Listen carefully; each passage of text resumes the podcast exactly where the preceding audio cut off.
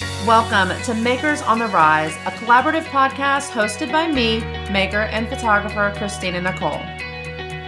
Makers on the Rise is for product based creatives who own their own business and want to learn how to grow a profitable, sustainable, and scalable brand aligned with their personal values and goals.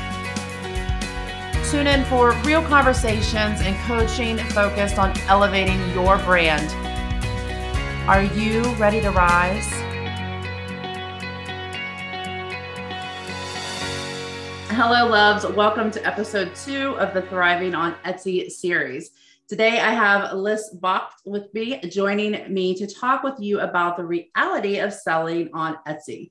Liz is the owner of Shop Intaglio, a printing and engraving company. She's a six figure maker on Etsy, Amazon, and her own website.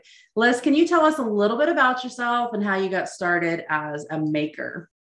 Hello, I am so happy to be here with you today. I um, run a printing and engraving shop, as you mentioned. I run it with my family here in Grand Rapids, Michigan. We do a lot of work where we combine uh, old school techniques such as painting and photography with some newer things such as laser cutting. And I put it all together with a little bit of computer programming a little bit of fine art and just tumble it all together, get cool stuff out the other end. I love that. Now, um, you also have a background in science, correct? I do. I went to school for uh, science research focused around astrophysics, which is a lot of sifting through big numbers and big data to figure out what makes sense and what does not. I have used a lot of that in different ways, and a lot of making things work in astrophysics involved writing my own computer programs and things like that. That is so cool. And that is one of um, the things that I absolutely love about you. And one of the reasons I brought you on today is today we're going to talk about um, Etsy and a lot of just different things that Etsy rolls out, like new features and different stuff like that, or just their terms of service, different things where sellers may immediately jump to like freak out mode, jump to certain conclusions. And anytime Etsy rolls out something new, I always go to Liz because she lays it out and tells us exactly like why they're doing it, the logic behind it, the you know analysis behind it, and why it's going to be beneficial to um, you know makers and sellers on Etsy. So that's what we're doing today. yeah, I also have been selling on Etsy since 2006, which incidentally is when Etsy started selling on Etsy. So oh, wow, I don't know that I realized that. I knew you've been selling for a while, but I didn't know you were like there from the beginning. You're an OG. yes. So between my ability to kind of dig through things from the viewpoint of a programmer in analytics, I've also just watched it evolve over time and mm-hmm. kind of from that point can see the long view of well of course they're doing this because we did this other thing 12 years ago and it was a terrible idea Yes, I love it. I love it. I love it. I love it. Is there anything specific that you wanted to jump into to start, um, like to kind of talk about initially the new seller badge by chance? That's the newest, the newest thing. So let's start with that. it's the star seller badge. The star seller badge. Okay. Yep. They announced that over the summer. It is kind of to replace the old system that was um, ODR or order dissatisfaction rate. The ODR system had been in place previously. I'm not sure how long, but basically most of Etsy. It was fundamentally a black box, meaning you can't look inside of it and see what's going on. And it was also sort of a punishment system. So if you had a certain number of orders that were late or a certain quantity of bad reviews that was a percentage of your reviews or a certain number of cases, Etsy would scold you. And if you uh, got scolded a certain number of times in a row, they would shut your shop. And this isn't necessarily a bad thing because you want quality sellers on Etsy. So if you have a bunch of sellers who always have cases who are have an average of say two star reviews, that's not necessarily a seller that you want to keep on Etsy. But the pandemic made it very difficult because buyers were opening cases left and right for non delivery because the postal mm-hmm. system kind of exploded on us. So they looked at the whole system and they disabled ODR basically at the beginning of the pandemic and tried to figure out a way to improve it. So instead of a punishment system, we now have a reward system called the Star Seller. So now um, there's certain parameters that you have to meet in order to qualify for it. And they look at your account once every three months, so every quarter. So if you don't meet the qualifications on September 1st, you can try again in three months. So you have the next three months to improve and see if you make it then. Uh, conversely, if you meet it on September 1st, you can lose it again in three months if you don't continue to meet those qualifications. But it's basically just answering messages on time, shipping orders on time, and having good reviews. Okay. And um, does this affect your your your search ranking? Like, does is there any effect on those that actually because it's an actual badge that you'll get on your listing, correct? Like it'll be visible to buyers. So the first step with it is it will be a little badge on your name and your shop that says star seller. Just like right now, you'll see a little badge on listings that says free shipping or top pick, stuff like that. It'll look just like that, says a star seller.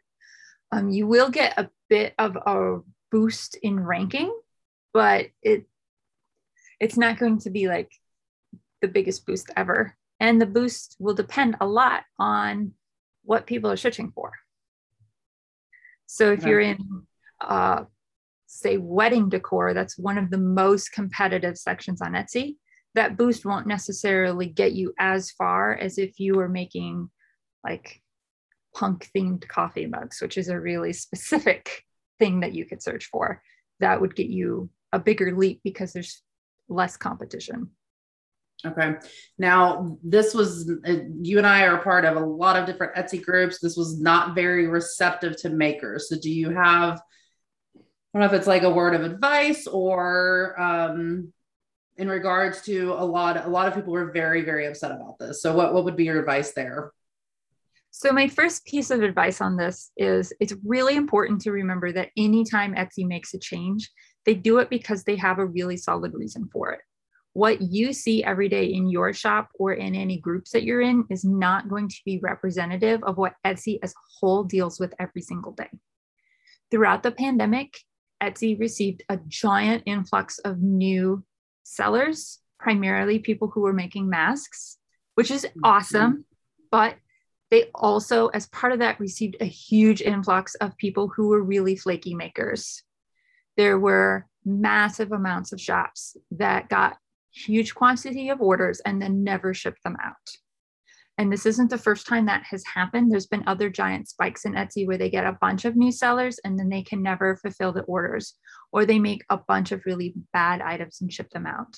So Etsy had to find a way to instill trust in buyers and show them. So we may not see that every day, but that doesn't mean that that problem doesn't exist. So we as sellers have to place a little bit of trust in Etsy that if they say there's a problem that they're working on, that that actually does exist, even if we don't deal with it. And, and just for, for perspective, I don't have the exact numbers in front of me, but I'm pretty sure it was like around like 2.3 million and it jumped to like close to 4.3 million or something. Like yeah. 2.6 million and like in 2020, it almost doubled the amount of, of sellers on Etsy. And um, I remember during the pandemic, there was a lot of grievance about um, they were what was was it they were stopping shops from their listings being available because they had so many open orders. So again, that probably correlated with other shops not doing what they were supposed to, even though that shop may particularly may have been. Right. Uh, this happens a lot during the holiday season, but then it happened during the mm. pandemic overall. But it's really common during really busy seasons on Etsy for a new or new-ish shop to come in and say get two or three hundred orders and then just sit on them and not ship them out. So Etsy, when that happens, will come in and freeze your shop from being seen in search until you get your orders down to maybe a dozen or something. So they can see that you're actually sending orders out and then you'll show up and search again. And if that happens to you, it can feel like you're being punished from Etsy for succeeding. but they just want to make sure that you're actually capable of sending it out. Because if you had 300 orders out of nowhere, and then tomorrow you have another 300 orders, you wouldn't necessarily be able to keep up with that pace. So it's in everybody's best interest for Etsy to kind of pump the brakes on that and make sure that everything's okay. So they, they're they're really just trying to make sure that everybody has a good experience.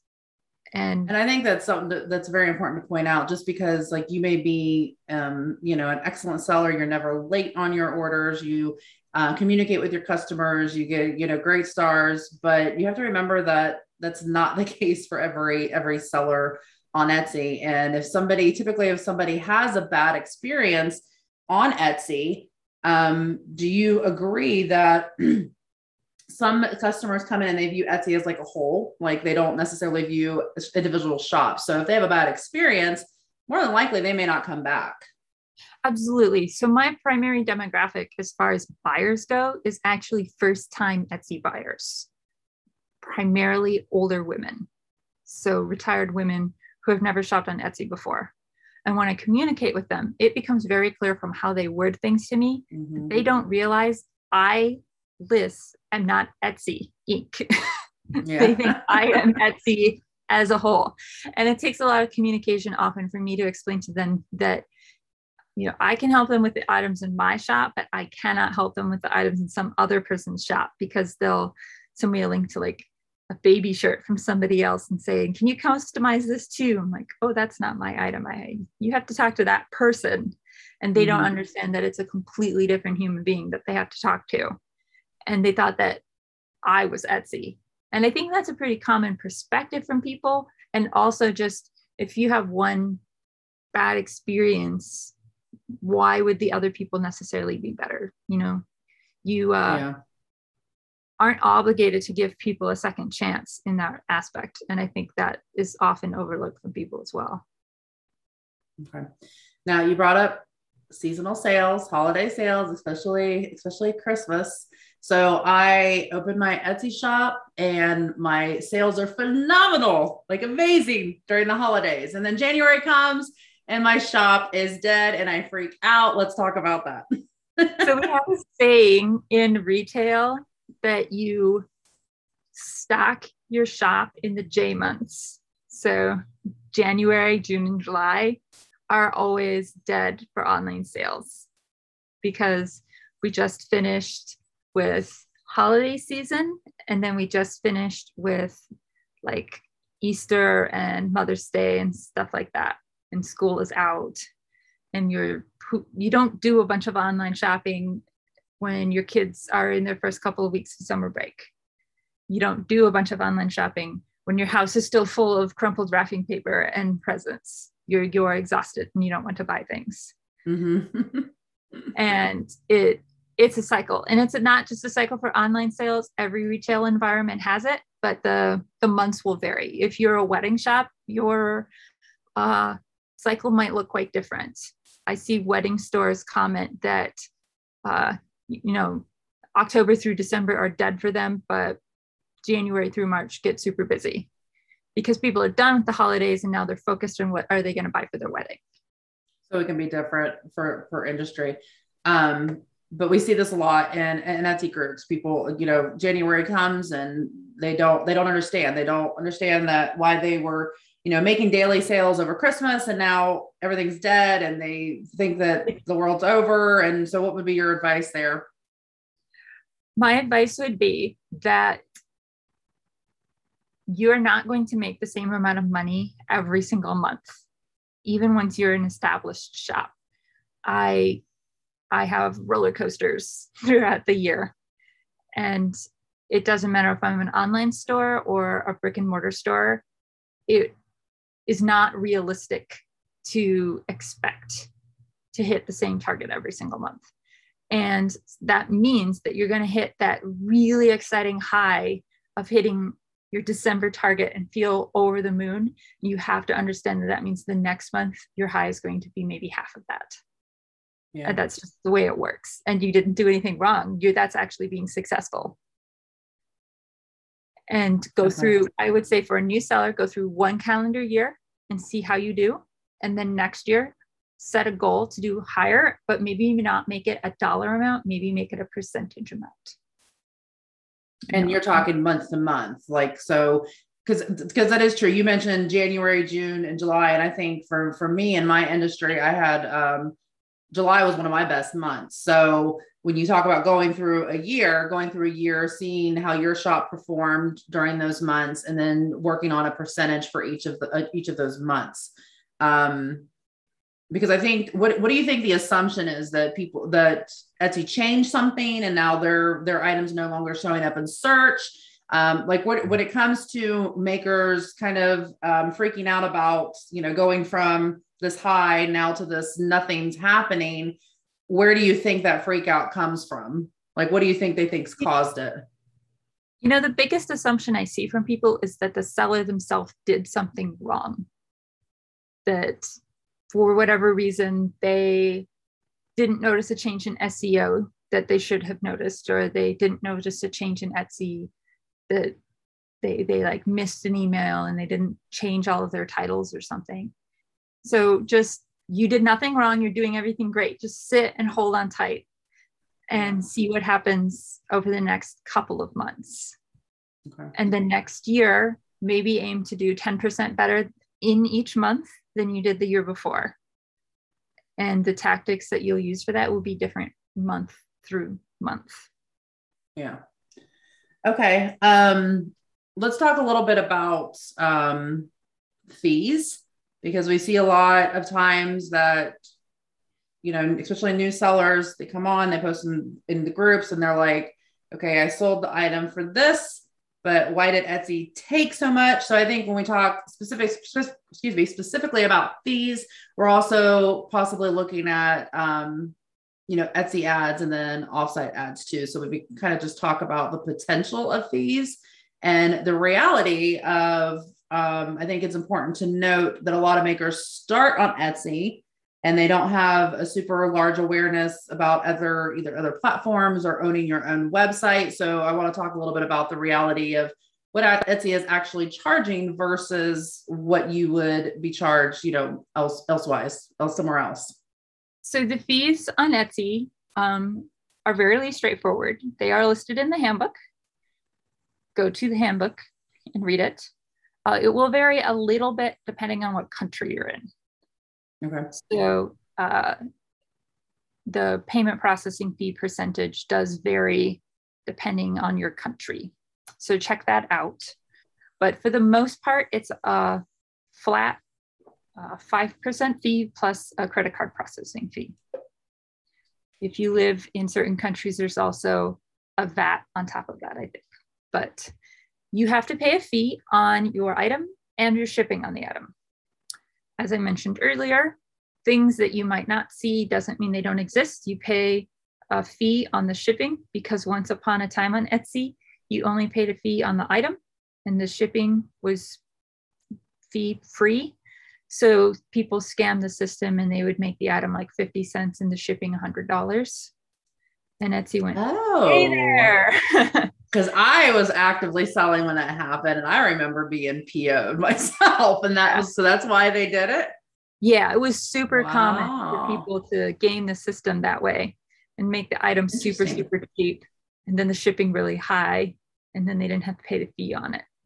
So hmm. now you pay the fee 5% on the item, 5% on the shipping. It doesn't matter if you ship with Etsy or not. There's several Etsy fee calculators out there online. They're all basically the same as far like they're going to give you all the same number. So yeah. they just display the numbers in different ways. So pick one that makes sense to how your brain likes to do math. And uh, if you're new to Etsy, use them, learn them, you're going to have to pay a fee absolutely anywhere you sell, unless you sell like cash out of your car. and the fees are pretty cheap because Etsy is paying to bring you customers. They cover you if there's fraud, they cover you if there's a chargeback. Um, they do marketing. Like we see, I've seen commercials for Etsy on my TV. Mm-hmm my fee covered part of that. I can't afford to put a commercial for my shop on TV. Like that's and when you look of- at it in that perspective, it's actually one of the lower lower uh, uh, fees, charging fees, like one of the lowest platforms as far as that goes. When you think about, like you said, marketing, like they're doing all of that for you. Um, yeah. And I think too that, and this is an episode we're going to get into later in the series, but learning how to price price you know your your product so that you're incorporating you know accounting for those those fees now what what do um let's talk about etsy etsy ads and um offsite ads a little bit. Um so those how, are go ahead. two separate things and i see a lot of people act as if they're the same thing. So to start out etsy ads and offsite ads are definitely different. So an Etsy ad is when you do a search on Etsy for an item, you'll see at the top of the search something that says promoted listing. That's an mm-hmm. Etsy ad. An offsite ad is if you're on Facebook and you see an ad for Etsy for an item and you click it, that's an offsite ad. It's also on a bunch of other places, but it, it's something not on Etsy and then you click it and go to Etsy. Okay, so with um, let's talk about offsite ads quick because I think that's been something that's getting a lot of a lot of heat with makers. You're seeing a lot of talk about it inside of groups. Um, it's if you and correct me if I'm wrong, if you have revenue of over ten thousand, like you're automatically put into it. Is that correct? I it's around ten thousand. Yeah. Okay, so you cannot turn it off. That's and right. then I'm seeing a lot of freak out in regards to um, the fees that are being associated with that. So can you talk about what what those fees are and how that that works?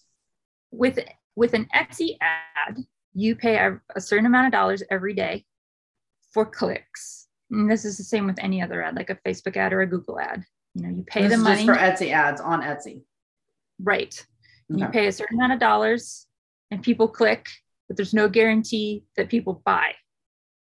With an offsite ad, it's the other way around. You pay a percentage on the ad when someone buys. But if people click and never purchase the item, you pay nothing. So with an offsite ad, Etsy takes the risk of the ad because you do have a risk when you t- pay an ad because people will click and not buy, right? Mm-hmm. So Etsy pays for all the clicks but you pay when someone buys.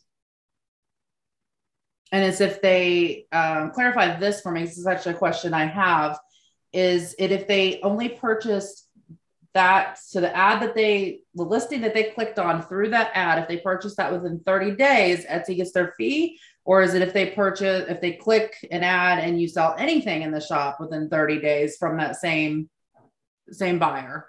So it's anything inside of your shop. Okay. So the idea is you got a Facebook ad for an item, they click it, but it's not quite what they wanted. But underneath it, Etsy seems like, you might also like this item in blue. And you click that and they buy it. They would not have found that blue item without the offsite ad. Okay. And what would be, because I think that's where makers tend to get a little, little frustrated and, and, and upset. So can you can you explain to us why it's actually benefiting benefiting makers um, offsite ads and the fact that they are requiring it if you have over $10,000 uh, worth of sales and how it is beneficial to makers? So the big thing for makers with the offsite ads is there's absolutely no financial risk for us. I see a lot of people complain with the uh, Etsy ads because it is a gamble. You can spend as much money as you want every day and get clicks on all of those dollars and get zero sales. So you're just throwing money away and not making anything off of it. But with an offsite ad, you're just paying 12% when someone actually buys. So if you have your pricing set correctly so that you can take the hit of an ad purchase, you're just getting extra sales that you would not have had anyway and Etsy is requiring it for sellers over $10,000 so that they can have basically a good pool of ads. Because it's it's assumed that if you make over $10,000 a year, you're selling items that people want. So mm-hmm. they can be reasonably sure that those items will go out into the world and people will want to click them. And, and then you'll be placed next to other items that people will also want to click. So it kind of rises all of the boats in that aspect. And I think the big reason why people get upset about it is just pricing issues. It can mm-hmm. be a mm-hmm. little difficult because you have to, you don't necessarily know how many items in a month you will sell from an offsite ad. So you do have to kind of average it out. Mm-hmm. But I think the big thing is the seller should not be afraid to price a high a little, you know? You're worth it. You have to count for all of the things that you have to pay for just add a buffer of 10 or 15% to whatever you had before, and it'll cover it. You don't have to assume that 100% of your items would be an offsite ad purchase. Just go up a little bit. Yeah. No, I think that's that's great advice. And I actually, I think the the best point that you made there was that there's no risk um, to the sellers with offsite ads. They're just bringing you bringing you more sales and essentially even if you take that 12% out of that sale that was a sale that you would have had elsewise and you you know as long as you're pricing properly you made made money that you wouldn't have made. So that was a great great when they when they introduced it um, i did have to increase my prices but not a lot. I think i on average increased my price somewhere between 50 cents and two dollars. Like mm-hmm. i don't mm-hmm. think anybody noticed. Well, let's talk about that a little bit because you're talking about increasing pricing to account for, um, you know, just fees in general. We're talking about increasing pricing to account for offsite ads. Um, and now let's talk about increasing pricing for um, free shipping or free shipping over 35 because that still gives us a boost in our ranking, right? It does. So I have free shipping over $35 enabled, and that does give you a boost in ranking. You also get a boost in ranking for any single item in your shop that has free shipping outright. So if you do not have the free shipping over $35 enabled, but you have some items that are free shipping, those items will get a boost. So it does both. Um, okay, so I'm going to play the devil's advocate here um, with my shop. I sold wood signs. Um, there was no way that I could have could have done the free free shipping. Um, if I was shipping to my neighbor state of Georgia, it may have costed me $14, whereas shipping to California sometimes, excuse me, costs around 40 to $50 to ship a sign. So there was really kind of no way that I could essentially account for for that or raise my prices, you know, 15 to $20 more in comparison to my competition. So what is your um is the boost enough that we should be worried about it? Like what's your advice there? Because I think that that really hit a lot of makers. They felt it was unfair that now people were getting rewarded for something they felt like wasn't potentially feasible for them to achieve or for them to do. So I think the most important thing is to remember that not every single program that Etsy rolls out is going to be beneficial to you. It's not necessarily going to punish you if you don't participate, but it also won't necessarily be useful to you. So for a lot of the woodworking shops that I know, the free shipping program just did not make sense. I also saw that it did not make sense for a lot of wreath makers because if you have the big bulky wreath box, you're going mm-hmm. to have the mm-hmm. same pricing problem but what that means is all of the other woodworkers and wreath makers are also having the same problem. Mm-hmm. so not turning on that free shipping is isn't really going to hurt you if everybody else providing a quality product is also not turning it on.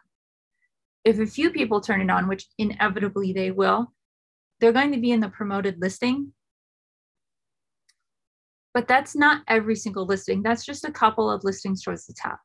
So if you have a good product with good SEO, it's still going to be on the first page and still going to rank towards the top when people are searching for the thing that you're selling. You so kind of just blew my mind with that, honestly, because I, for myself, I had never thought about it that way. So you're talking woodworker. That option is not going to necessarily be feasible for feasible for anybody. So the people that you're competing with in search aren't going to be using the feature either. So who's really getting the boost when it comes to the keywords that are being searched? Where is really useful is when like I make a lot of coffee mugs. So for a coffee mug maker, we can totally do it. So then it's a very competitive market for having the free shipping over 35. So we all turned it on. So in mm-hmm. that particular group, it made a ton of sense for me to have it on. Okay. So in that group, absolutely. But I sell other items where absolutely not. I'm not turning that on. So you just have to. And that's interesting because I think sometimes we think about Etsy as a whole versus, you know, breaking it down to your industry. Like if you personally don't feel like something's going to work out for your for your business, then more than likely it may not work for your industry as a whole which when you go to search and you you show up in, in ranking then it's being affected the same the same way for all, everybody in your industry for all of the listings that are showing up. That's a great great perspective. So with my coffee mugs i did have some of the variation that you mentioned in pricing. Um, it costs between four and eight dollars for me to ship a coffee mug depending on if it's going to like chicago or boston uh, I increased my prices by $2. Okay.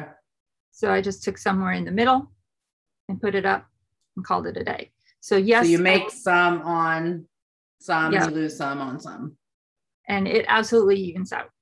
Yeah. And Etsy recently changed their search so that it favors people near you. So that means I sell more coffee mugs to people who live two states near me than I do to people who live five states away.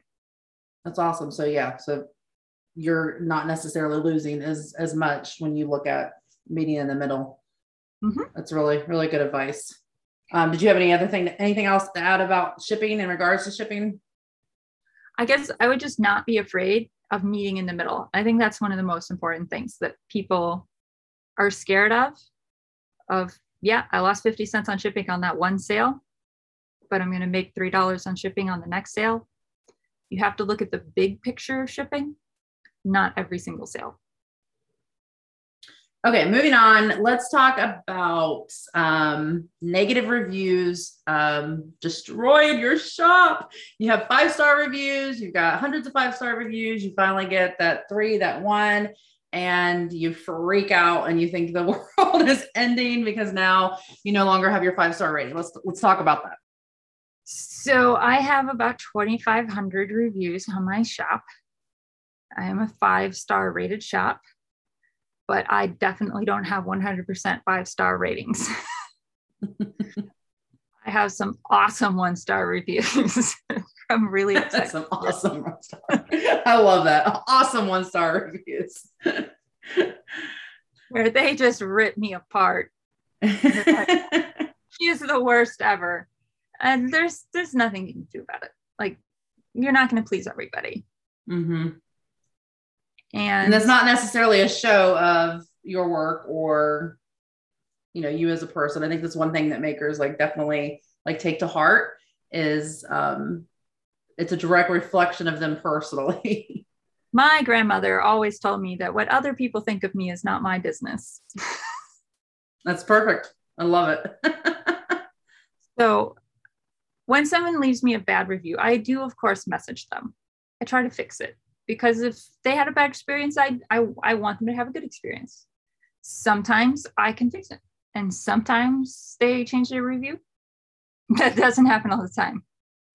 Sometimes I jump through every single hoop in the whole world for that customer, and they update their review and keep it at one star. And you're just like, oh, the review really is a reflection of the person who left it you you can see their mood what they're upset about and it's not usually what they write about. And how you respond to the review is a reflection of you and not the person who left the review. I don't like the responses that i see from people that are like well if you would have told me this or if you would have asked me that I'm like that's not really a good reflection of your customer service skills maybe it the response really should be left to talk to a future buyer and just kind of explain how you can learn from what the review said and do better for people in the future. Instead of venting yeah, how they were wrong. Yeah or how they didn't read the description or yeah.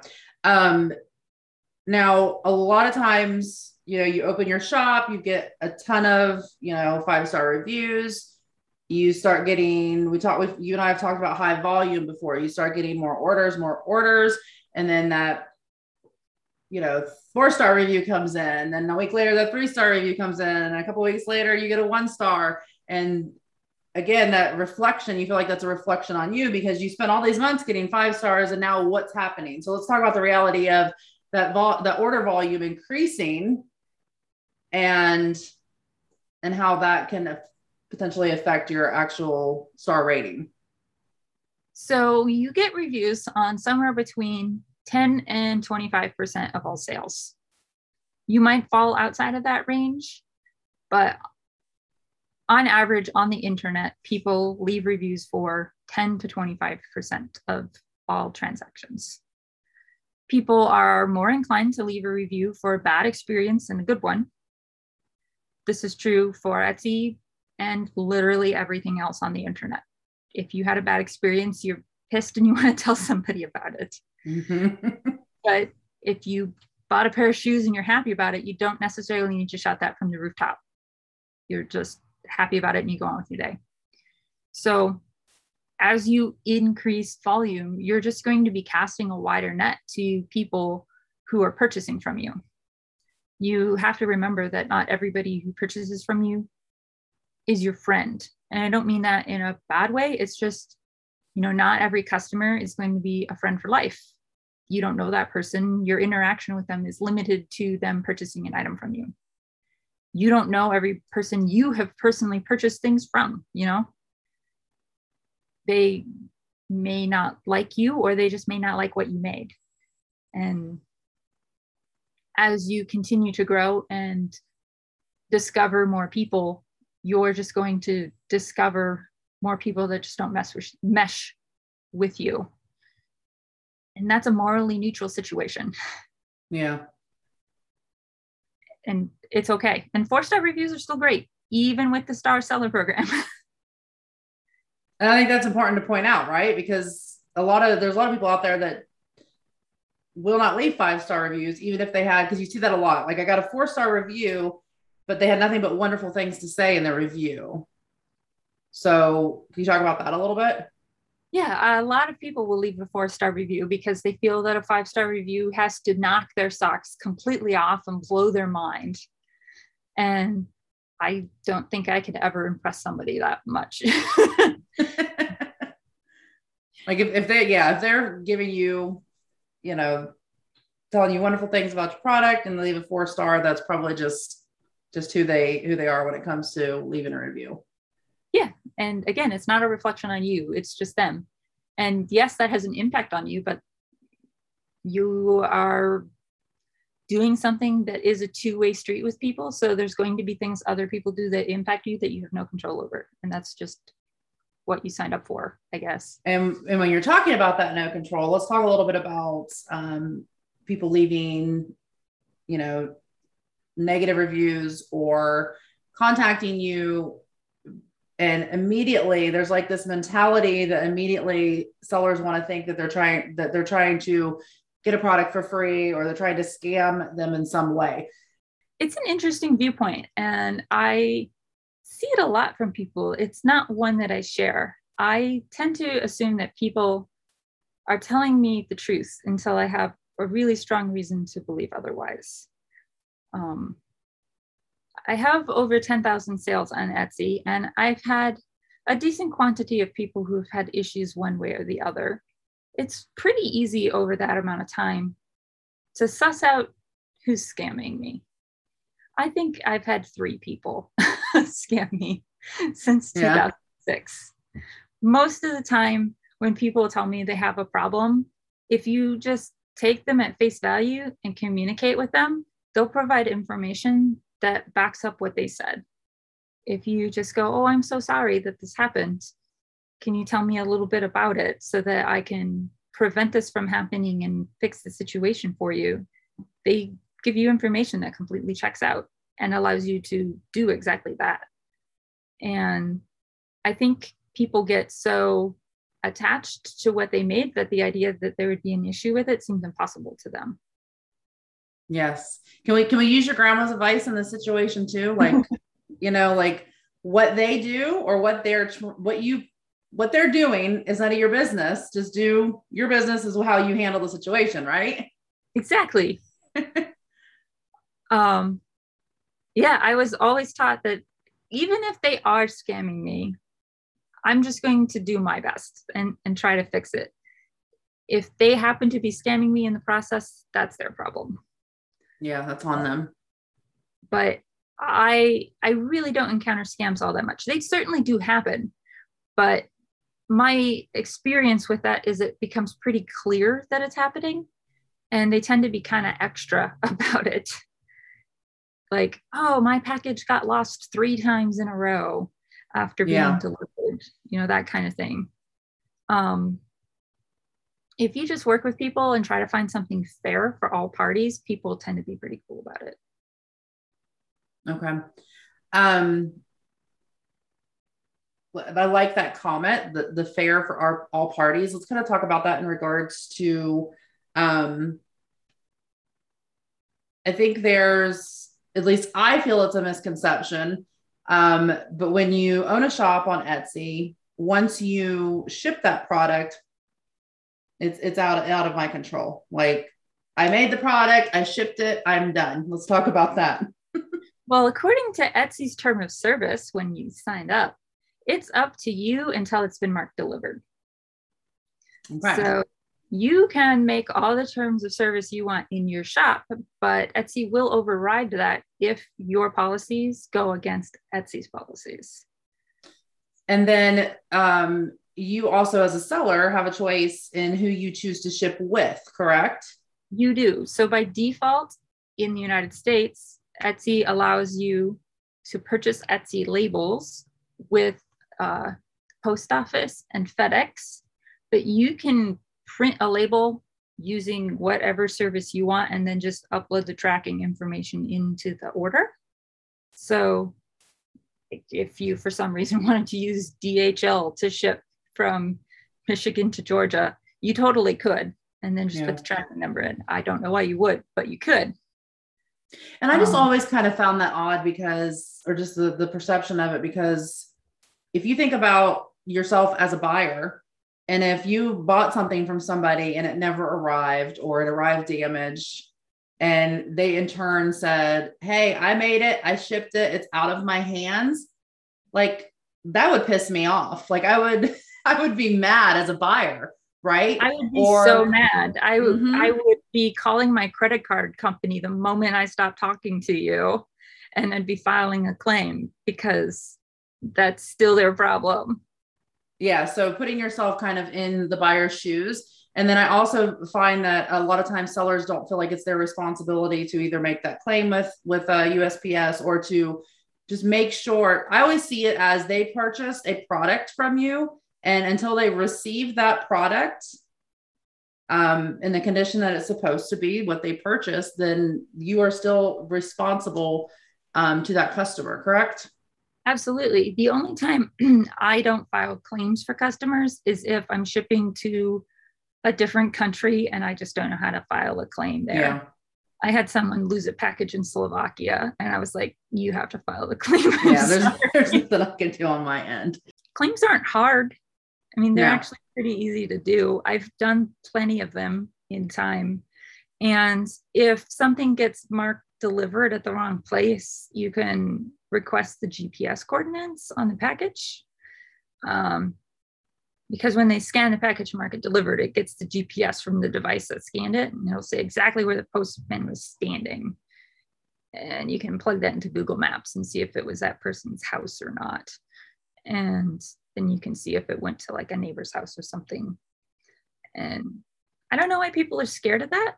the other thing I don't understand why people are scared of is if you run a business, you're going to eat some loss. That that's just part of the game. I see a lot of sellers say like, "Oh, if I have to remake this, I'm going to lose money on this order. If I have to reship this, I'm going to lose money." Like, okay, you're going to lose money on this order. It got lost or damaged. Reship it. You're out twenty dollars. Like, okay. Big picture. You have to look at the big picture. And I agree with that because I see a lot of people, they're willing to put the claim in, but then they won't do anything for the customer until like the claim gets back. And that's just not how I, you know, ran my business. If if I needed to put a claim in, that was that was on me. It was on my business to handle that situation, to follow through with it. And then I made sure the customer got their um, you know, replacement or refund, whatever the situation was. Um, because that's like you said, that's part of running running a business. Absolutely. And i i think that sometimes people aren't just prepared for that. It's not like i have these issues every single day uh, but they up they pop up every once in a while. I think so far in 2021 i've had two. So this isn't a huge yeah. issue. And i'm not going to get stressed out over replacing two orders and if you're losing a bunch of them then that means you have to look at what you're doing and figure out what you can fix to prevent that from happening. Yeah, if you start seeing repeating patterns of, of certain things, how can you make adjustments? Yeah. I had that happen a couple years ago where a certain product kept getting damaged in shipment and I was losing a ton of money. So I put it in a different type of box. And I've had one damaged in four years since then. Problem. All learning process. Okay, you mentioned back, you mentioned terms of services a few a few minutes ago. So a big thing that we're seeing, um, I feel like I've been seeing a lot more in the past year, um, is shops getting shut down for no reason. Um, so let's let's talk a little bit about some of the the terms of service that we see. Um, and, and honestly, a lot of it is people do not read the terms of service when they sign up, so they really aren't aware of what they are and are not supposed to be doing. And then their you know shop gets shut down in their eyes for no reason because they didn't read those terms of service. So what are some of the big ones that we see um, often? And what is the reality behind that? The first one i want to mention is, is copywriting and trademark you, which we're not lawyers by the way. Right you are running a shop on Etsy's platform, but even if you were running a shop on your own platform, you could still get shut down. I want to emphasize that first because again, unless you're running it cash only, you are using some sort of credit card processing company. So any of them, even if you run like a WooCommerce on your own, your credit card processing company can totally freeze you for this. So don't think you're exempt from this if you DIY it. So uh, you you cannot use other people's trademark, copyright, intellectual property make your own stuff. Straightforward. This is a weird concept for many people to grasp because you can go to like Jo-Ann Fabric and buy a bolt of fabric that has Disney princesses on it. But just because it's readily accessible to you doesn't mean you have permission to sell things with it and to prof- profit off of it. You can buy that for yourself personally to make something for yourself personally, and then turning around and selling it is an issue. Um, but Liz, everybody else does it. so my favorite analogy for this, and I think it is just the best, is think of it as a speeding trap. Mm. Because we can all drive on the highway and go over the speeding limit, but we're not all going to get caught every single time. But somebody will get caught today. Is that going to be you? I don't know. That's a perfect analogy. because every time a listing gets taken down on Etsy, some human being had to file a complaint on that one listing and it takes like 20 minutes to do that it's it's a process because they don't want people to file spite takedowns and false takedowns and stuff like that so you have to really go through some hoops so there is a whole team of lawyers at Disney and a whole team of lawyers at Warner Brothers that do nothing but file takedowns for stuff like this. It's just physically impossible for them to take down every single listing. But there's also reasons why you might legally be able to sell something Disney. Let's say it's a vintage item. So they can't do a thing where the word Disney is not allowed to show up on Etsy. Etsy is also a neutral third party. So they can't defend copyright on their own. Otherwise, they would have to defend literally every single one. Mm-hmm. And that would that would be too much. So is that why Etsy's not taking them down? Right. It's like the job on of, their own. Yeah, it's the job of the entity that owns it to take it down. Okay, so that so Etsy will get involved when it's been reported, but they're not going to go searching through all the you know all the shops and listings to handle it themselves. That's right. I got a couple of takedowns very early on when I didn't know any better. They were from Gerber uh, for the very famous onesie term. Mm. And I actually spoke to an attorney at Gerber who was very nice and just explained to me the whole process, just as I explained it to you, and said that you know, someone from Gerber had to go through and do a takedown on every single listing that had the word onesie in it. But there's reasons why you can use onesie correctly, such as using an official onesie Gerber. So those are allowed. Therefore, they had to look at each listing and see if it applied or not. Okay. I didn't and realize then, that. Mm-hmm. Interesting.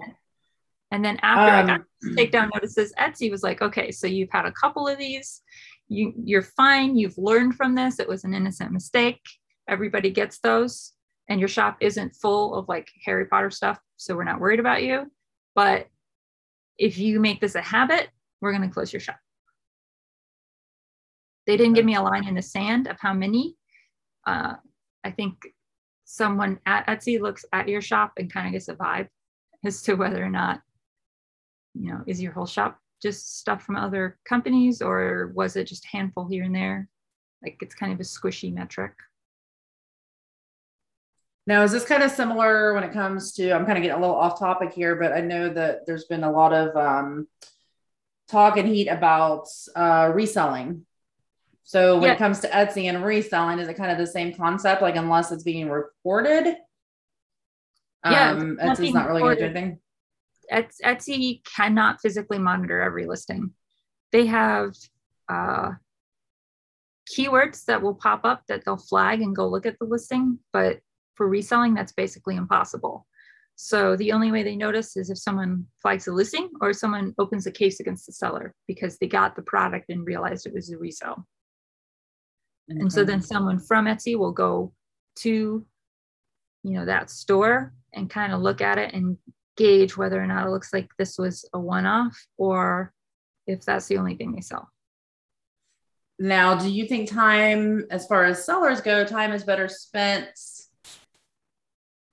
working on your own shop and focusing on your business or going around and uh, reporting your competition? So I will say I do occasionally report shops, but it's only when I'm actually looking for something to buy and yeah. stumble into it and go oh this is not okay. I don't look at my competition. I don't i don't even know who my competition is. It's not worth my time yeah i don't care so it's more as a buyer perspective like you're going through to try to find something and you're like hey this person's going to get this person you know isn't following terms of service it's more of a buyer yeah. perspective, not necessarily competition perspective. Yeah, as a buyer, every once in a while, because I do buy on Etsy regularly, every mm. once in a mm. while I will stumble across something and just go, oh no. And uh, I'll report that. But you can't report copyright things unless you are the copyright owner. So if you're surfing Etsy to buy something and you find Harry Potter stuff, it's not really your place to report it. Like you can't. So surf on by. okay. Uh, that's a that's a good point. I, I want to talk about competition a little bit because I see a lot of, especially new sellers, are just so focused on their competition and what their competition is is doing. And do you feel like so? For me personally, I don't necessarily feel. I think we should be checking out what our competition is doing in regards to. It's almost like let me peek but then I see like I've and I've, I'm guilty of it myself, but I've seen some people where they go and they peak every day, and then it becomes like this constant like worry. Like we should be seeing, we should be checking price point. We should be comparing um, certain logistics when it comes to it. But these these sellers that are just so focused on their actual competition, like what's the reality of how that's going to affect your your business personally? So it's really important to remember that we are all at a different point in our journey. So if you are a brand new shop, even if you do everything perfect, depending on what market you're in, success might be one or two sales a month. because it's just that market. Maybe it's really difficult to get into. Maybe you have to grab an audience, but you might go into a different niche that's really small and has a wide demand. So you could make 50 sales a day. It really depends on what you're doing. Where a more established seller, maybe they have a million followers on Instagram, like who knows? They would have a ton of reasons for getting a bunch of sales. You can't look at the whole picture of what another seller is doing because we cannot possibly know what another seller is doing. We don't know how much money they're spending on ads. We don't know if they're sending out emails every day. Like we just don't know. No, none of the tools that we can use to look at Etsy can show us that entire picture of our competition. And I think that's important to mention because you'll see a lot of people say like their titles and tags are horrible, their SEO is horrible, their pictures are horrible, but they have 10,000 sales and I can't make one. Like, what am I doing wrong? And one of the biggest boosts that Etsy will give you for SEO is making a sale. So if you have been on Etsy for 10 years, your SEO did not have to be as good 10 years ago because the pool of sellers was much smaller. So a sale will keep selling. And that might feel unfair. And I don't really feel it's useful to argue whether or not it is. But there's no real point in looking at that listing and like complaining about it because there's a lot of different metrics that go into that listing selling well. That's a very good point. Especially like OG old- sellers, because it was a lot easier back in the day. Yeah. When I I see a lot of posts on the Etsy groups of like how long after you joined Etsy until you made your first sale. I made my first sale on Etsy the day I opened my shop. Mm-hmm. I think mine was in the within the first week, and this was back in 2015 uh, it would be way harder today. Absolutely. Yeah. and and probably what you think like weeks is reasonable. I, I mean, I know there's a lot of factors, but yeah, I like to tell people to expect it within the first two months. Yeah, it'll depend on what you're selling, but reasonably within the first two months. Any other um, terms of service um, being broke that you're seeing that's getting getting people's shops shut down that sellers may not necessarily be aware that they're making that mistake? I think it's just the concept that Etsy has terms of service that you have to follow, regardless of what your shop policies are. So I see a lot of people who will say, Well, I set my shop policies to be XYZ, but Etsy shut me down because I didn't like that and they refunded customers. But like you can't set your shop policies to break Etsy's terms of service. So you can't, for example, force a buyer to pay to return something to you that arrived broken. If it arrived broken and you want it back, you have to pay for it. That's just part of your responsibility as a seller. So if you do stuff like that, and if people file cases against you and Etsy finds in favor of the buyer and tells you that you must refund the buyer, you must refund the buyer. And if you just ignore it because you feel that you were right and you want to stand on that high horse, your shop will get shut down. So you have to work with Etsy. That's part of the price that you pay for all of the things that Etsy gives you, which is customers. Yes. They just hand you them on a platter. Seriously, if you if you work outside of Etsy, if you live beyond Etsy, you know how hard it is to bring bring those customers in.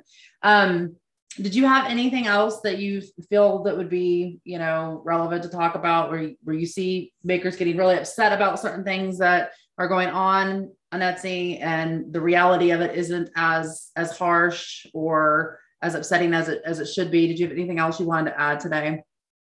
I think i would just say that it's really important to remember that etsy's best interest is that buyers and sellers have positive experiences have reliable vendors to be able to sell to reliable buyers. And things that Etsy does are done in that best interest. Everything is done on a long game. They make decisions slowly, and everything is done with the intent of a positive experience. So, something that can feel very frustrating and that might make our lives more difficult, we should just take a step back and look at the bigger picture and see how we can make it work for us or see if it even applies to us. I've seen so many big changes at Etsy since I joined. And every single time people get stuck in their little tiny bubble and we need to really take a step back and like look at the whole big picture and then just keep your head down and do good work because a lot of the changes don't really impact us at all because if you were doing good you were already doing good like you weren't cheating you weren't scamming it didn't apply to you anyway Okay, and I think I think that's that's important there because we don't we don't necessarily they don't talk about that side of it. We don't see necessarily see that side of it. Um, and what would you say to people who feel like Etsy's all about making money, so all they care about is the buyers, and they don't care about their sellers at all? Because we see we see that comment uh, made a lot, especially when new things are rolled out that Etsy does not have the seller's interest at heart. All they care about is the customers and get, getting money off of the customers. Without the makers, there aren't buyers to exist within the Etsy bubble.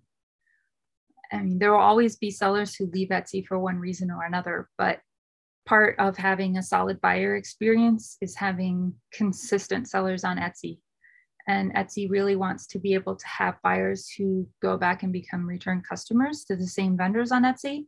And that has always been the case. If shops are constantly closing, that loses trust from the buyer's perspective. So, in order to make money, which Etsy absolutely wants to do, they have to make both sides of the buyer and seller seesaw happy. And I want to close the episode with I want you to give us one piece of advice, like being a OG from the beginning. If you could offer up one piece of advice, what would be your advice to new sellers or seasoned sellers that are struggling? Um, what is your one piece of advice to thrive on Etsy? Try not to get overwhelmed about the concept, but you really have to take it seriously. This is not a place to just throw pictures up and throw basic information up and assume people are going to buy from you. You you really have to put your heart and soul into making everything look nice and good descriptions and sound good. Make your shop storefront representative of who you are as a person and a brand. And if you can demonstrate that you believe in what you're doing as a business, that's how people come and buy from you. Love it. Thank you so much, Liz, for joining us today and sharing your excellent expertise and providing um, just a more sound, logical. Um, I mean, I'm not even actively selling right now, and I feel more at ease and comforted. Thank you for inviting me. Are you dreaming of making daily sales? Learn three steps that will help you attract more customers and make more sales for your handmade business at attractmoresellmore.com. That's attractmoresellmore.com.